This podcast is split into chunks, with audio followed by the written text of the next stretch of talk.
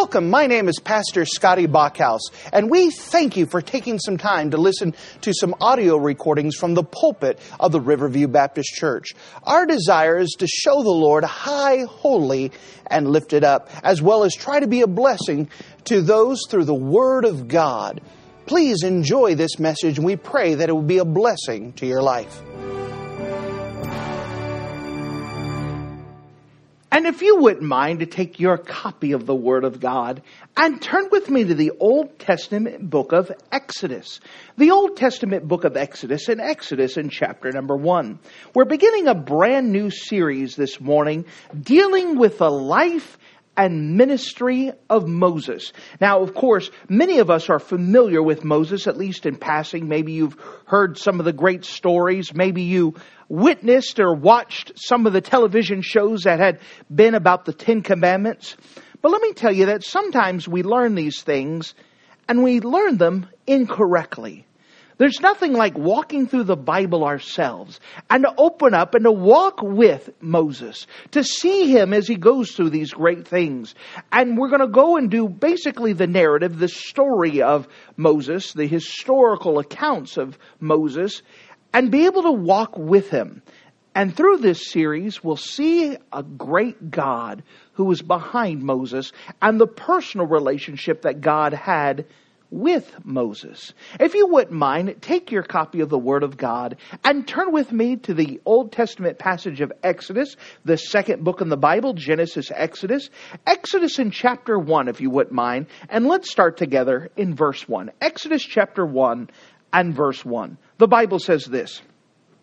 Now these are the names of the children of Israel which came into Egypt. Every man and his household came with Jacob. Reuben, Simeon, Levi, and Judah, Issachar, Zebulun, and Benjamin, Dan and Naphtali, Gad and Asher, and all the souls that came out of the loins of Jacob were 70 souls, for Joseph was in Egypt already. And Joseph died, and all his brethren, and all that generation. And the children of Israel were fruitful, and increased abundantly, and multiplied, and waxed exceedingly mighty. And the land was filled with them. Now there arose a new king over Egypt, which knew not Joseph. And he said unto his people, Behold, the people of the children of Israel are more and mightier than we. Come on, let us deal wisely with them, lest they multiply. And it come to pass that when there falleth out any war, they join also unto our enemies and fight against us and so get them up out of the land. Therefore they did set over them taskmasters to afflict them with their burdens. And they built for Pharaoh treasure cities, Pithom and Ramses. But the more they afflicted them, the more they multiplied and grew.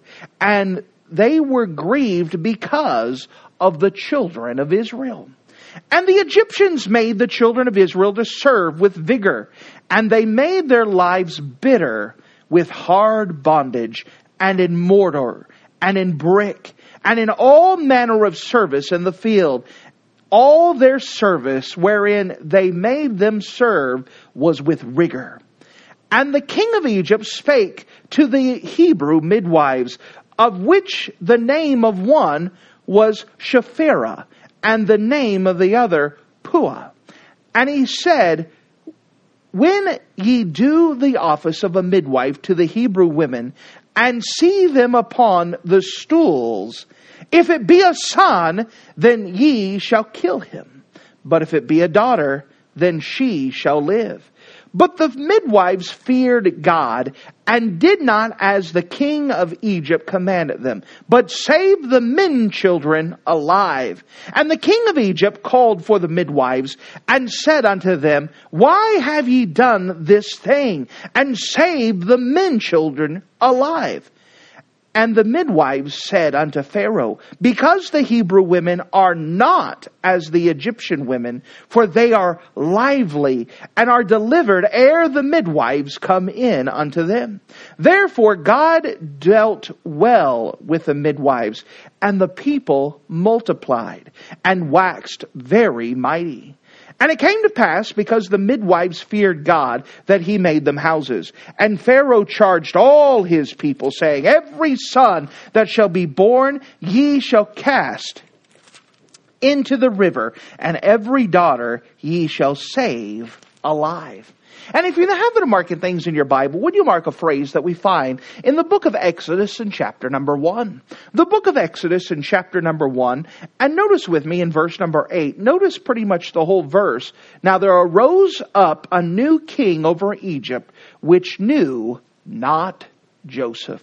There arose a new king over Egypt, which knew not Joseph. And as we introduce the books uh, or the the life and ministry of Moses, we start off with this idea here that there arose a king who over Egypt which knew not Joseph. If you don't mind, let's go to the Lord together and let's pray. Dear Heavenly Father, thank you again for you being a wonderful God and thank you for your precious word. Thank you. It is through your word that we can learn more of you. And as we introduce this whole series and we get to see what the whole thing is about, where does it lead to? What happens when we study the life and ministry of Moses? That we can understand that the whole purpose is to learn of you and to see whom you are. I'm asking that you would open it up in a special way that when we're done, people said, wow, look at that. And that it would make us look at this passage and, in fact, this whole set of books differently because of whom you are. Now, this is a big ask, and in order to do that, I cannot do it myself. So, the best I know how, I ask that you fill me with your precious spirit, that I set myself aside, my goals, my ambitions, my intellect, I give it all aside and just ask that you use me as a vessel, as an instrument, however you see fit to get your own work accomplished this morning. Thank you again for being a wonderful God. And in Jesus' name we pray. Amen. As we approach this, we could see that Exodus chapter 1 is setting up the scene, setting up the, the situation, the scenario before Moses comes in, on to play. We got to figure out what happened between the end of Genesis all the way up to the time that Moses was needed as a deliverer. If you remember that where we left off at in the book of Genesis, uh, that Everyone is doing well. The children of Jacob are here in Egypt and everyone's happy. The Pharaoh's happy. They like the Hebrew people. But when you bring into Moses, all of a sudden the people are in bondage. They're in terror, they're in much servitude, and they are crying out for a deliverer. And it is then that Moses is brought into the scene by God. What happens between that time? Well, Genesis chapter 1 is the gateway, the transition that gives us the idea of what is going on historically that goes from good times to the times that they need to deliver. The first thing I'd like to show you here is that the Hebrew people multiplied. The Hebrew people multiplied. Now remember, in the book of Genesis, what occurred is that God had raised up a man by the name of Abraham. And he called him out of the Ur of Chaldees. And he promised that Abraham that he would build a mighty people, a great people from Abraham. And he promised him a son. Now, Abraham had to wait a long time before he got that son, but eventually the son of promise came, a man by the name of Isaac. Well, Isaac was also delivered the same promise that from him would come out, um, a group of people like the sand of the sea, a group of people that God would call unto himself. And so Isaac waited a little while and sure enough he had not just one son, but he had two sons by the name of Esau and Jacob. Well, God gave the promise not to Esau, but he gave it to Jacob and said, out of you, I'm going to build a great nation. And the people will be as the sand of the sea. They're just going to be innumerable and accountable. And I'm going to bring them through you. Well, if you remember that Jacob received that promise and he didn't just receive one son or two sons or three sons. He ended up having 12 sons. Now, one of those sons was the favorite, and he didn't get along with the other brothers, or rather, the other brothers didn't get along with him, so much that they sold Joseph into slavery.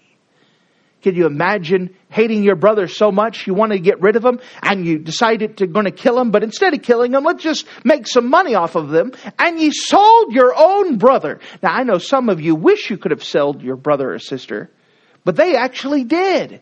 And they sold him and put him to Egypt. But they didn't realize that whereas they meant it for evil, God meant it for good. And so God established Joseph to be in Egypt at the right time, at the right place. And God raised up Joseph from a slave to a prisoner to second in command of all of Egypt. And God used Joseph to save the Egyptian people from a famine, to help them to prepare, help them to have wives. But not only that, he used it so Joseph would be in the right place, so when the famine came, he could save his own family from the situation they had. And so by Pharaoh's request, Joseph brought his father, Jacob, and his other 11 brothers to come live with him in Egypt. And the Bible talks about here in verse number 7, and the children of Israel were fruitful and increased abundantly and multiplied and waxed exceedingly mighty, and the land was filled with them.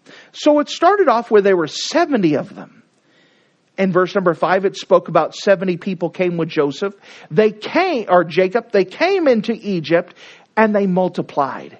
And they multiplied. And they multiplied. And here it is a hundred years later, and there is one million Hebrew people living in Egypt. Now, one million is pretty big. It's a big number, especially when you're living in a different nation and everyone around you is Egyptians, but there's this pocket full of Hebrew people. But God had blessed them and they had multiplied, and now the 70 had increased to 1 million. We saw, first of all, in this passage here, as the time is going on, that the Hebrew people multiplied. 70 went to 1 million. Now that's God's blessing, especially in just a 100 years' time. That is a lot of God's blessing.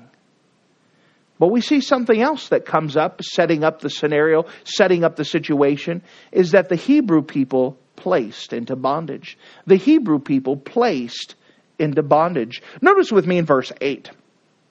Now there arose a new king over Egypt, which knew not Joseph. Now, remember that Joseph was used not only to save his people, but also to save the Egyptians. And it was under Joseph's leadership, his wise counsel, that the Egyptians became the most powerful world empire at that time. And they could go back to Joseph and say it was because of this Hebrew man. It was because of Joseph that we got our wealth. It was because of Joseph that we got our prestige. It is because of Joseph that we are the leader of the world. But what happens is when you fail to teach history, that people forget where they came from. When you fail to teach history, eventually there's going to rise up a generation that don't remember the past and they don't remember where they came from and they don't understand where the blessings they have arised from.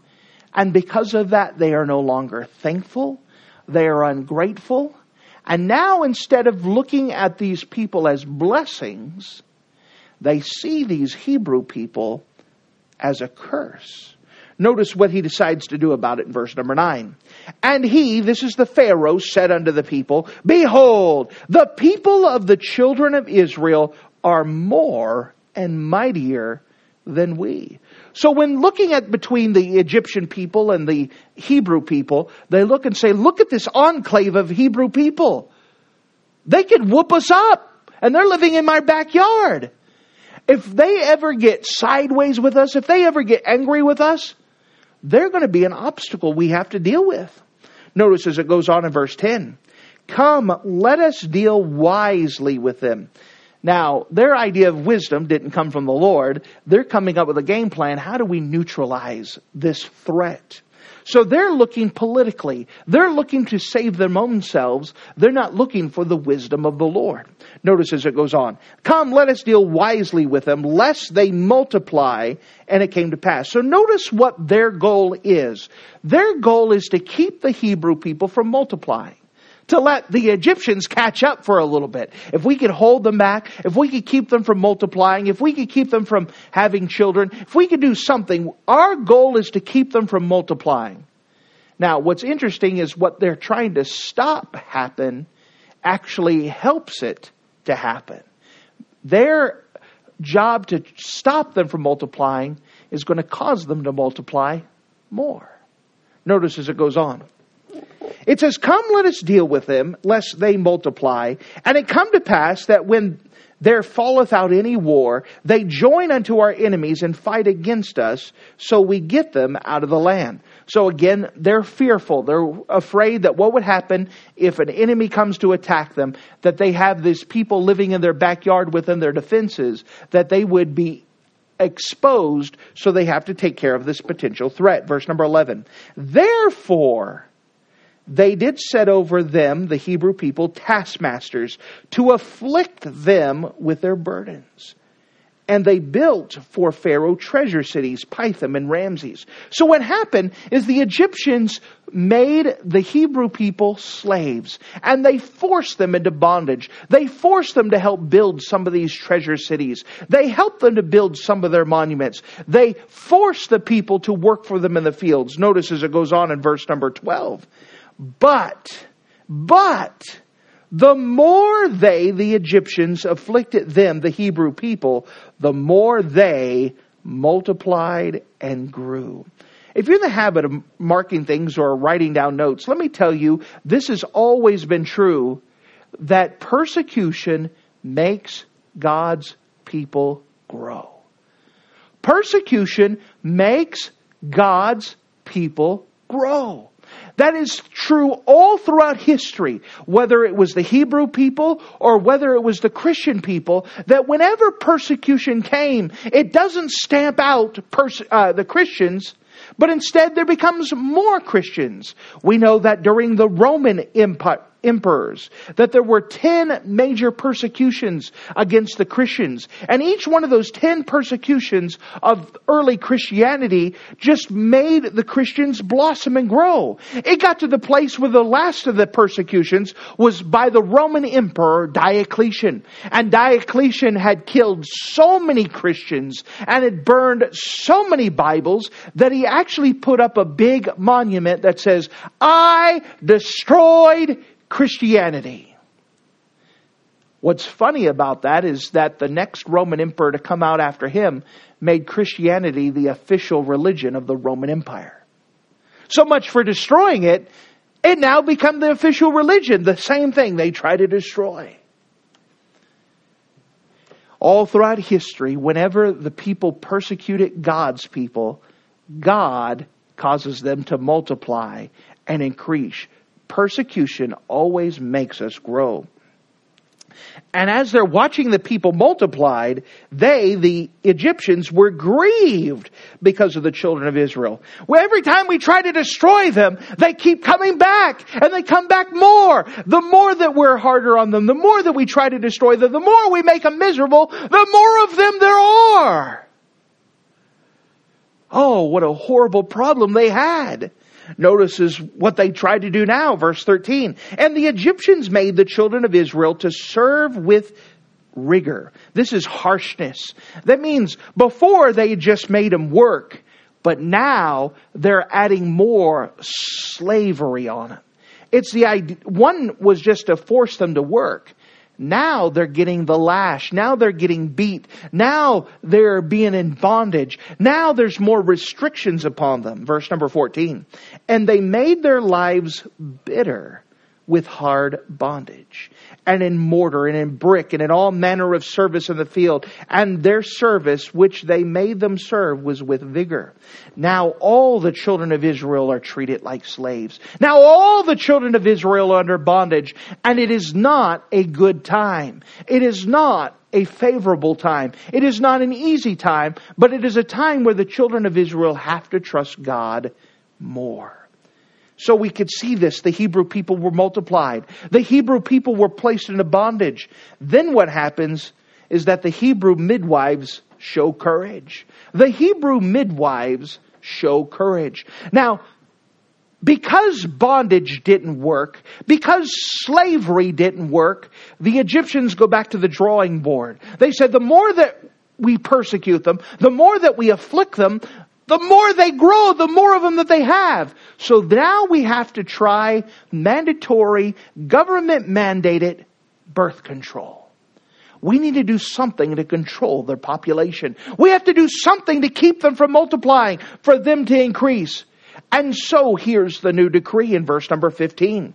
And the king of Egypt spake unto the Hebrew midwives, of which the name of one was Shiphrah, and the name of other Puah. So he grabs and has a meeting of all the midwives. Remember what a midwife is. Now they didn't have nice doc, uh, hospitals or facilities, but they would have ladies who were trained to assist other ladies in having babies. And so someone would be in the receiving end of catching the baby and help everything to go and to cut the cord and to make sure the baby's breathing and to take care of all of this. And that was the midwife's job. And so Pharaoh has a meeting with all the midwives and say, listen here, if you find a male child, you're supposed to kill him when he's born. Get rid of him. That's your order to make sure that that baby is killed immediately. Now, if it's a baby girl, sure, we'll deal with them. But you gotta get rid of those boys. If it comes out a boy, you have to kill him. Notice in verse 16. And he said, when you do the office of a midwife to the Hebrew women and see them upon their stools, now, let me take a little pause here and explain that. See them upon their stools. Now, this is something different than what we do today. Back then in the day, whenever a lady was getting ready to have a baby, now, ladies out here, listen, this is going to be interesting. Whenever a lady was getting ready to have a baby back in that ancient world, they didn't put them in nice, comfortable hospital beds. They didn't let them lay down. They put them on two stools and the idea was is they wanted gravity to do its work. And so the baby would pop out and you'd have someone at the bottom ready to catch. Ladies, those who've had babies, how would you like to have that? No epidural, no drugs. You have to sit on a stool, spread out, and someone down below ready to catch. Sounds something interesting. Just one of those things about the ancient world. Aren't you glad that we now have epidurals and soft, comfy hospital beds and taking care of this? But Pharaoh says, all right, when you're down there and you're ready to catch and they're sitting on the stools, the baby's getting ready to come, you're letting gravity come. If you find it to be a boy, you kill him right then and there. Verse number 16. And he said, when you do the office of a midwife to the Hebrew women and see them upon the stools, if it be a son, then ye shall kill him. But if it be a daughter, then she shall live. But the midwives feared God and did not as the king of Egypt commanded them, but saved the men children alive. So those midwives, they feared God and they said, God wants these children to live. He created these children for a reason. He's the one that allowed them to be born. He created them. He made them with purpose. We have to do what God told us to do. Now, they didn't rebel against the king, but they submitted unto the Lord because they feared him. Notice in verse 18. And the king of Egypt called for the midwives and said unto them, Why have ye done this thing and have saved the men children alive? So we had another meeting and said, Listen, I gave you that order and it's been a year or so. Why aren't you, are they still growing? How come you haven't killed these men child? How come you've allowed these baby boys to live? Now, notice their response. Uh, they had to think of something. So notice with me in verse 19. And the midwives said unto Pharaoh, because the Hebrew women are not as the Egyptian women. So they start off and say, let me tell you something. The Hebrew ladies are not like the Egyptian ladies. Let me tell you what the Hebrew ladies are like. They are lively and are delivered ere the midwives come to him. Let me tell you that these Hebrew ladies, they don't mess around. They got stuff to do. And so they get ready to have the baby. They get up on the stools. Poof, there goes the baby. By the time we get there, the baby's already out. The mother's already going on their own business. We don't have time to take the babies from the mother and kill them because once a mother has that baby, she's not going to let them go. They said, they beat us to it. By the time we get there, the job's already done. Sorry that you Egyptian ladies are too wimpy and can't handle it. Let me tell you, these Hebrew ladies, they get the job done. And so, there's their excuse to them. It says, notice in verse number um, 20, Therefore God dwelt well with the midwives, and the people multiplied and waxed very mighty. Now, they go from 1 million and they still have 80 plus years before they're delivered. They're going to go from 1 million people to 2.5 million people in the next 80 years. Imagine that. God is blessing them. They started off from 70, 100 years later, a million, 80 years later, approximately, 2.5 million. That's a lot of kids being born. That's a lot of babies being born. No wonder the Egyptians are frightened. When you have a population that's, that's multiplying like that, that's true multiplication. The Egyptians say, we've got to do something about this. I mean, if they have another million and a half people born in 80 years, what will happen in another 80? What happens in another 80 after that? They're going to overwhelm us in no time. We've got to do something to stop this. In verse number 21, and it came to pass because the midwives feared God, he made them houses, meaning he blessed their families, not the place they lived at, but he blessed their families because they feared God. Now, Pharaoh changes the rules. Instead of telling the midwives to kill him, before it was just the midwives. But now, Pharaoh charged all his people, saying, Every son that is born ye shall cast in the river, and every daughter ye shall save alive. Now it's no longer the midwife's job. All right, midwives won't take care of it. Fine. I'll give an order to all the Egyptians. If you find a baby boy, you throw him in the river right then and there. Now it is a little bit more deadly. Now is a time where it's frightening. If you have a baby boy, he's going to die. Now, all of this is to bring an introduction to all of this series. Notice, if you don't mind, there are two phrases I want to highlight to you. Notice with me in verse number 17. It says, But the midwives feared God. Once again in verse number 21, the midwives feared God. What you're going to find all throughout the five books of Moses is this emphasis that God wants us to fear Him. God wants us to fear Him. Now, with this, we need to explain a little bit more because so often we use the phrase, fear the Lord, fear the Lord. The fear of the Lord is the beginning of all knowledge. The fear of the Lord is the beginning of wisdom. And we go, okay, what does this mean? How does this apply? How does this happen? So if God throughout the books of Moses is placing an emphasis, in fact, my initial count, just a quick count, between 20 to 30 times within these five books, we have this idea, the phrase to fear God, to fear the Lord. That what we're finding is that God is going to do miracles. He's going to give laws. He's going to reveal Himself all for the purpose that we, even today, would fear him. So if God desires for us to fear Him, don't you think we need to understand what does this mean? To fear the Lord. Fear is an emotion. Now, one of the interesting things that God has brought me to is my own personal Bible reading. I'm doing an emphasis of study on emotions, meaning that I started from Genesis 1 1, and anytime an emotion was brought up, whether it was fear or anger, whether it was love or bitterness, whatever it was, whatever the emotion was, I record it down and uh, write down the reference, find out where it's at, and uh, it's amazing study. God is stirring and learning about things. We know that one thing about God is that God is emotional. God has emotions. Aren't you glad that God has emotions like compassion and love? That He's not a static God. He's not a God that's sanitized. God has emotions. If God didn't have emotions and everything was based off of intellectual calculations, we would all be dead. After all, think about it. What benefit do you have for God? You're a person who fails God all the time. You've rebelled against God, and then you got saved, and you rebelled against Him more.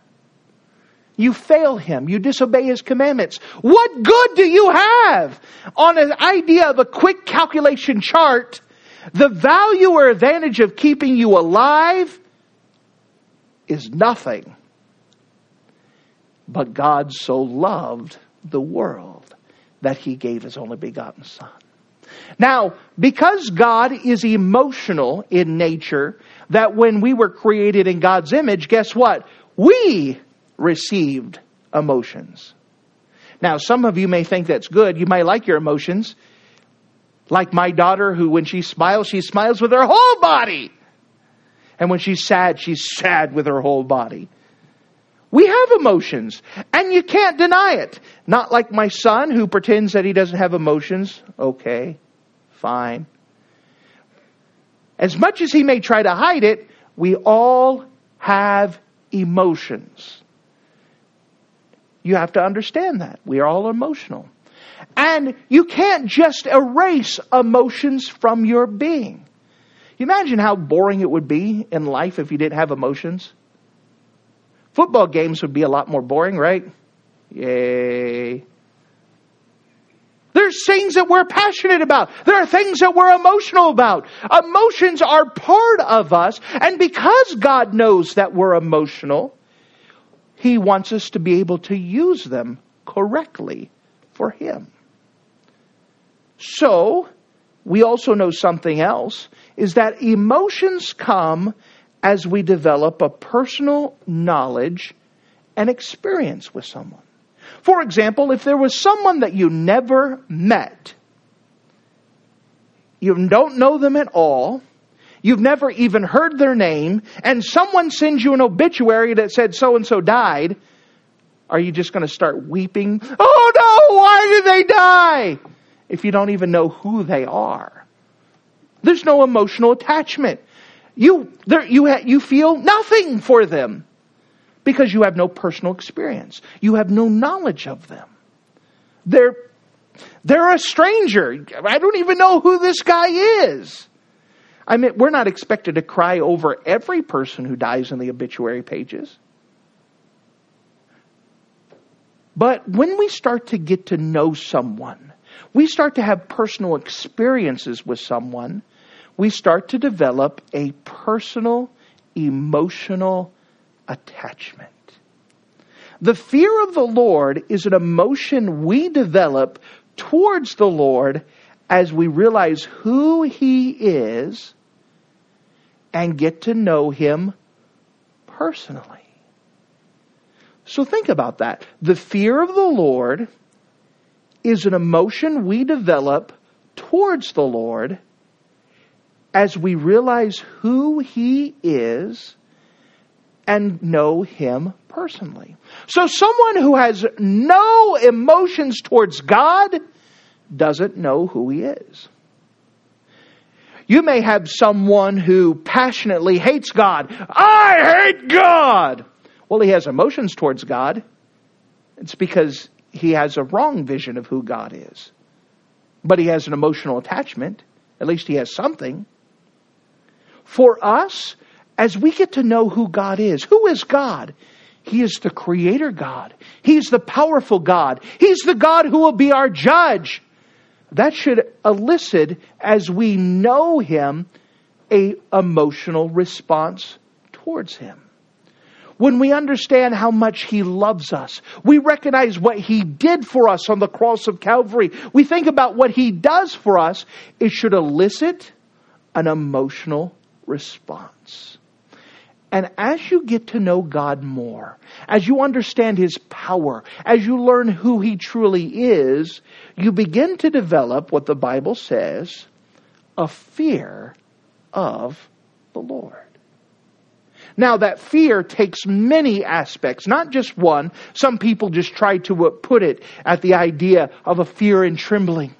Well, that is one aspect, and that is part of it. You can't divorce that out. Some people put that fear as an idea that it's a high respect, and that's a true thing, but you can't separate that out too. It is all of those. Someone say, which one is it? Yes. Yes. It is all of them. We have all had someone that we respected, or at least I'm assuming that you had someone that you respected enough that you did, not want to disappoint them. That you, there was that one person you did not want to fail because you have an emotional response to. There was something to it that the worst thing that could ever ha- happen is for them to say, I'm so disappointed in you. That would just devastate you. Well, that is a fear that you have. That's an emotional response that you have because of a personal attachment and knowledge to someone. You could have the idea that, oh no, I'm going to mess up. Please God, I don't want to fail you. That comes because of a personal attachment. Someone who has no emotions towards God does not know who God is. So, as we're introduced to this concept that these midwives feared God, we're also seeing the underlying principle of these five books of Moses.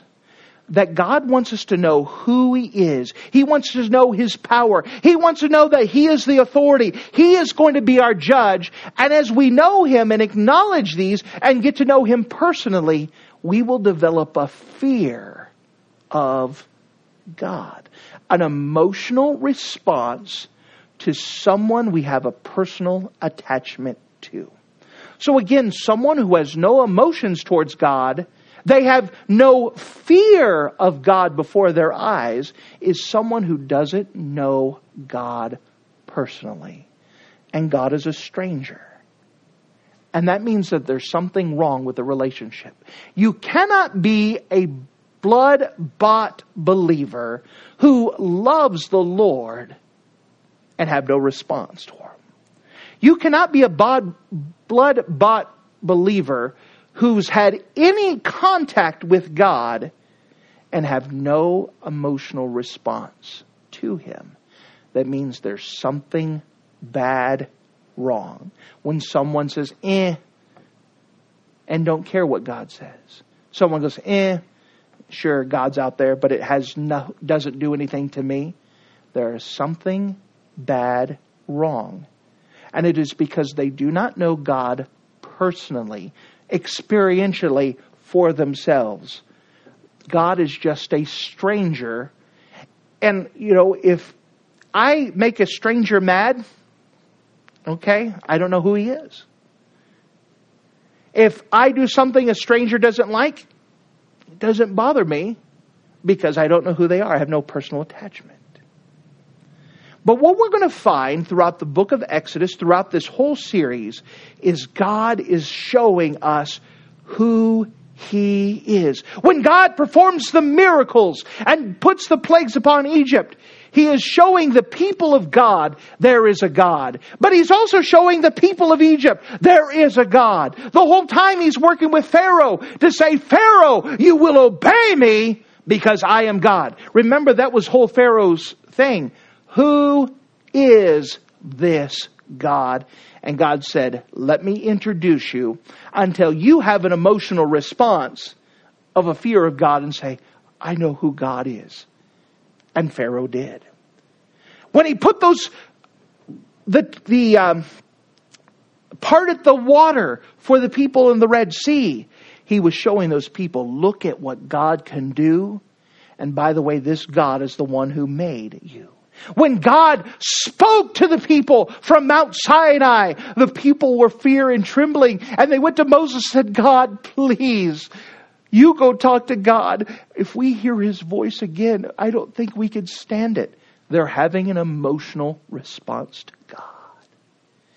And all of this time, God is trying to show them who He is personally so they develop a fear of who God is. That fear comes when someone develops a personal, experiential knowledge of God for themselves. If you don't mind, let me show you just a couple quick passages that build up on this. Turn with me, if you don't mind, to the book of Proverbs, chapter 1. The book of Proverbs, chapter 1 as we understand. You study the idea of the fear of God, it is found throughout the entire Bible. And again, I'm just sharing my own experiences with you. Before this year, the fear of God was something I understood intellectually. But it wasn't until I personally started studying emotions and how emotions work. Now, I was always considered myself a fairly stable, emotionless guy. But when you start studying how important emotions really are, when they're used correctly towards the Lord, you could see that it does have a great impact towards this. And it helps us to understand this definition of the fear of the Lord. Notice with me Proverbs chapter 1. Proverbs chapter 1 and notice with me verse 7. The fear of the Lord is the beginning of wisdom, but fools despise. Notice that emotion there too. Wisdom and destruction. The fear of the Lord is the beginning of knowledge. As you fear God, where does the fear of God come? It comes for as we have an emotional response to God, as we know Him personally and experientially. We know Him. As we get to know God, we develop a fear of Him. And the Bible says that when you begin to have an emotional response towards God because of your knowledge of who He is, that is the beginning of wisdom because as we get to know God personally, we begin to get the information. When you want to please God, when you love God, when you recognize who He is, you want to know more about Him. It's where you start from. But those who have no desire, no emotional response towards God because they don't know Him, the Bible says that fools despise wisdom and instruction. That fools that say, I don't care what God says, the Bible says they're actually despise an emotional response. It's not an intellectual response, it's an emotional response. Eh, I don't care what's right. That's a fool. Notice with me in the book of Proverbs, chapter 9. Building upon that same thought, the fear of the Lord. Again, all throughout the Bible, you could trace this idea of the fear of the Lord. Notice with me Proverbs chapter 9 and verse 10. Proverbs chapter 9 and verse 10.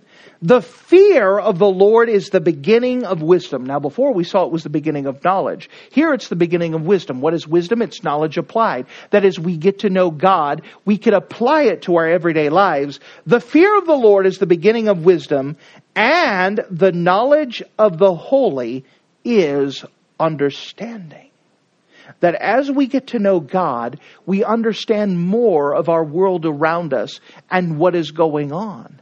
But it begins as we get to know God. How do I know I'm getting to know God? Because I develop a personal, emotional response that comes from the knowledge of who God is. This teaches us here that the fear of the Lord produces faith as we learn who God is. The Bible talks about in Romans 10 uh, 17 that faith cometh by hearing, and hearing by the Word of God. The Word of God, remember, its main purpose is to reveal God to man. That as we go through the Word of God, we learn more about Him, we develop an emotional response. We realize that this is a God who is powerful, who can keep His Word, and He can do it. We know that the fear of God brings us to the to the place where we obey God because we realize He is our judge. knowing that we're going to stand before and give an account to Him. It is the fear of the Lord that God is trying to bring. And it's not just a fear because we see something scary. It's not a jump scare type thing where all of a sudden something jumps out at us. But it is a fear that comes because we know who He is personally. And knowing one day we're going to stand before this powerful God and give an account.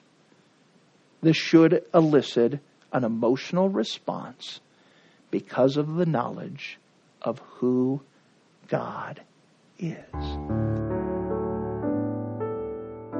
Thank you for listening to this audio message. This is Pastor Scotty Bachhaus, and I encourage you to take this information that you just received and make a specific decision to follow after the Lord. If you don't know Jesus Christ as your Savior, let me beg you to take the time to receive Jesus Christ for the forgiveness of your sins. If you are saved, I encourage you to make a decision in your life to help you get closer with the Lord. If there's anything specific we can do to be a blessing or to pray for you, we encourage you. Look us up on the internet at riverviewbc.com. Once again, that's riverviewbc.com. Or if you would prefer to call us, you could give us a call at area code 920 530 6308.